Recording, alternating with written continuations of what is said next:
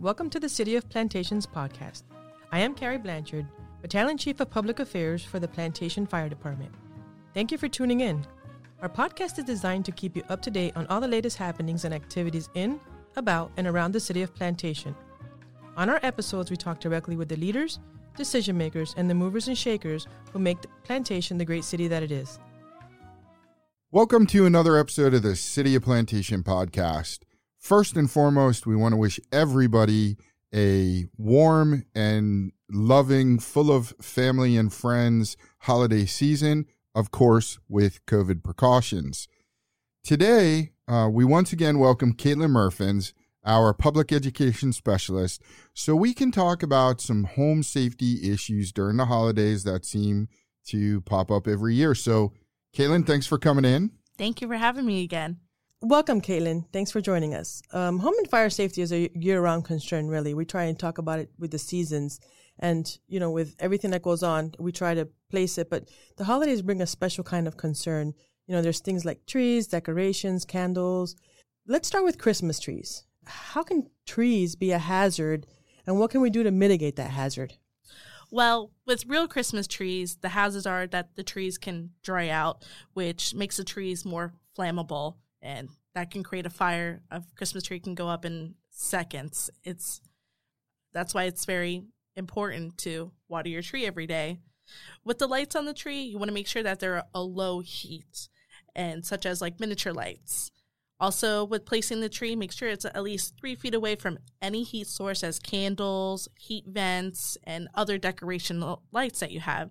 And make sure that the trees are not blocking any exits in case you have an emergency. Oh, that's good. I didn't even think about the exit, but yeah, that's a big deal. Mm-hmm. Um, what should we look for when we're purchasing a real tree? What you want to look for when you're purchasing a real tree, you want to make sure that the tree is fresh, that the green needles do not fall when they're touched. Also, before placing the tree in a stand, you want to cut at least two inches from the base of the trunk. And as before, always water it every day monitor the tree, make sure for its freshness that's still smelling good. That's why a lot of people like the real Christmas trees. I love it.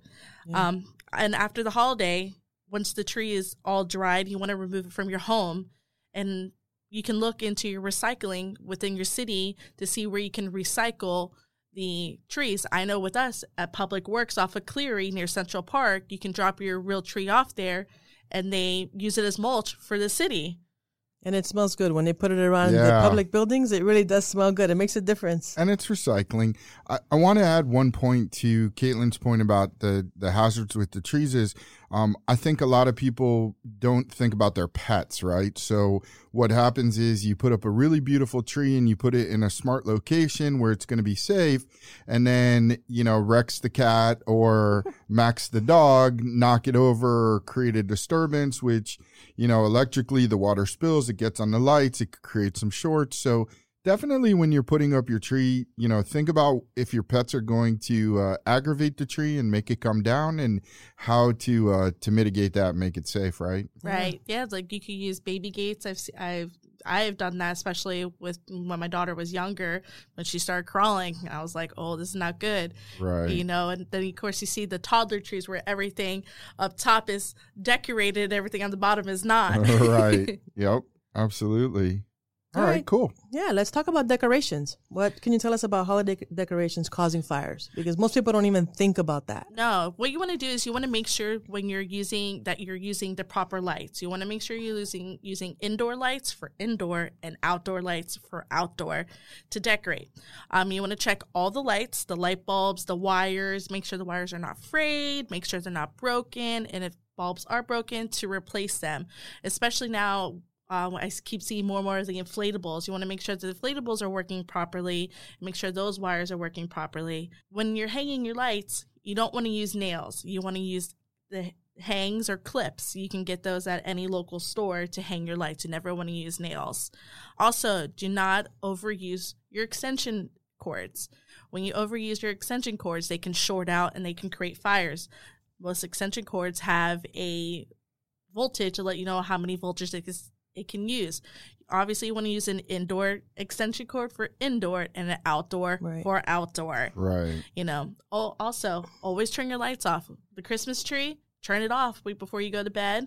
Your outdoor lights, either turn them off or get a timer that turns them on and off, so that way it's safe. Right. Also, when you're leaving the house, like some people, you you turn them on at night, and then you're leaving to go to dinner. We should turn them off at that point because you're not there to monitor if something were to go wrong. Right. And nowadays, I mean, with Alexa and all these electronic devices Mhm. and smart homes, you can probably find a very inexpensive network plug to plug your tree into. Right. And when you leave, you just snap it on your cell phone or maybe tell Alexa, hey, turn the tree off or Google Home or whatever product you use. Right. And, you know, you can, you can incorporate that into your smart home as well. Yeah, to be safe. All right, and I think the biggest problem is candles. You know, candles pose a hazard year round, but the holidays exacerbate. Everybody wants the smelly stuff. They want the lights. It makes a pretty glow. What should we know about candles and their use in the home? obviously the safest candles to use are battery operated. You know, you're still pretty. Yes, you're not getting the aroma, but you know, if you want the aroma, you can also use warmers. You know, you can use those wax warmers, which are really good. You know, you still get the smell, but you just don't have the hazard. You know, um, but if you do use an, a candle, um, what you want to do is you want to keep it at least a foot away from anything it can burn, anything. And when you walk out of the room, blow it out Right. you know especially now i know like some holidays they have endless uh the candles always burn the whole night so when you do that make sure it's in a, a dish a glass dish with some water and you can put it in the sink you know just to be safe don't leave it around Right.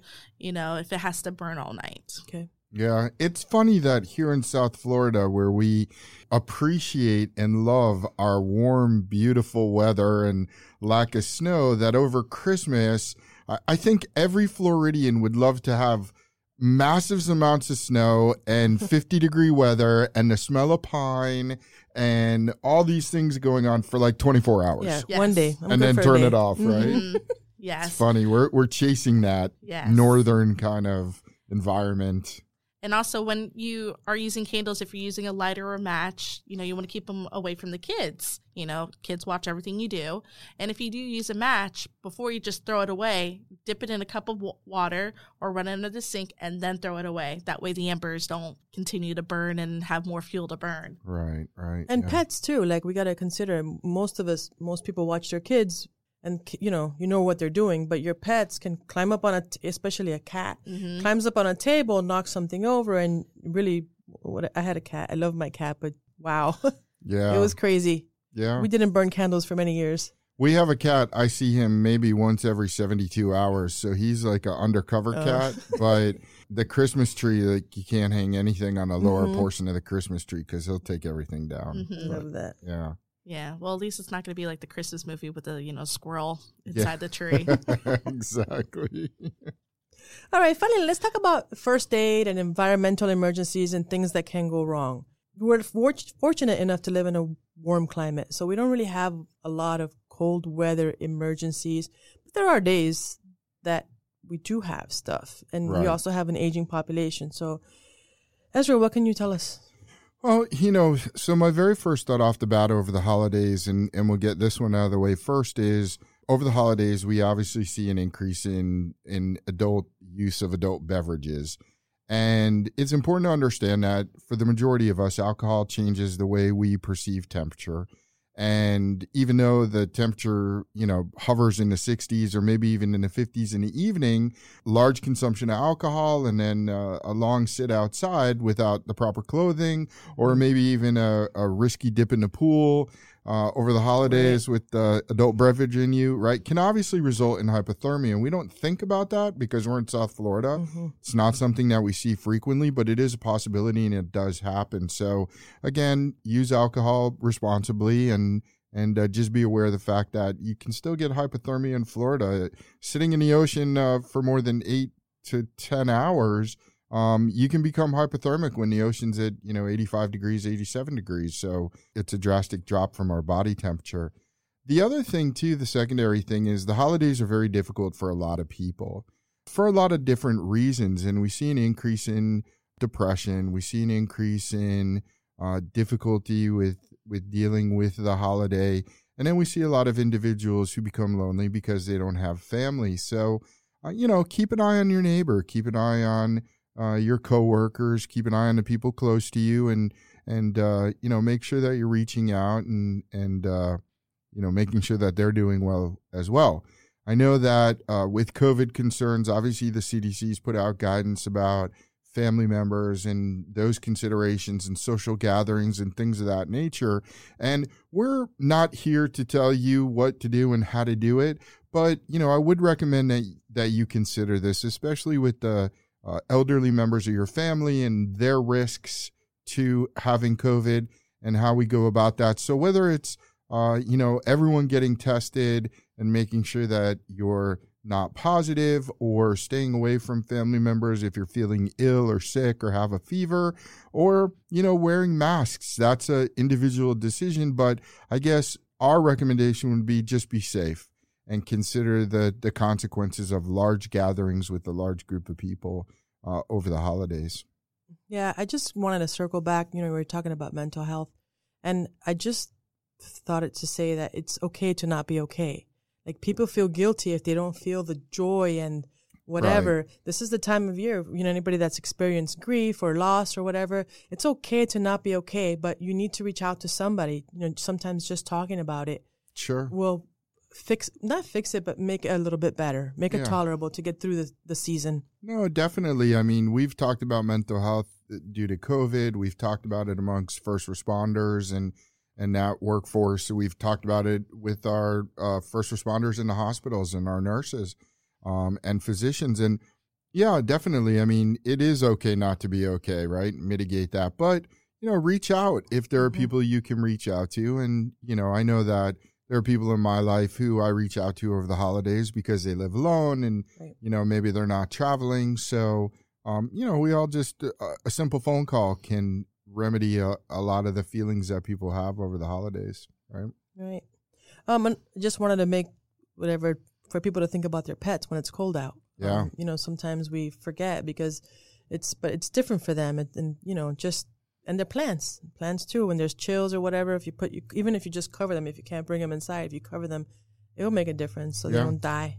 don't feed your dogs a large amount of turkey stuffing cranberry sauce and all that human food because it's not good for them right No, it's not. So- and and your cats i mean i know i know cats who are eat everything as They're well beggars, yeah. beg at the floor. yeah exactly All right, I think we've kind of touched everything. Um, again, Kaitlin, thank you very much for taking the time to join us and inform us and educate us.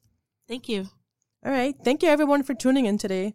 The City of Plantation wants to wish everyone a safe and wonderful holiday. No matter what you celebrate, we wish you the best.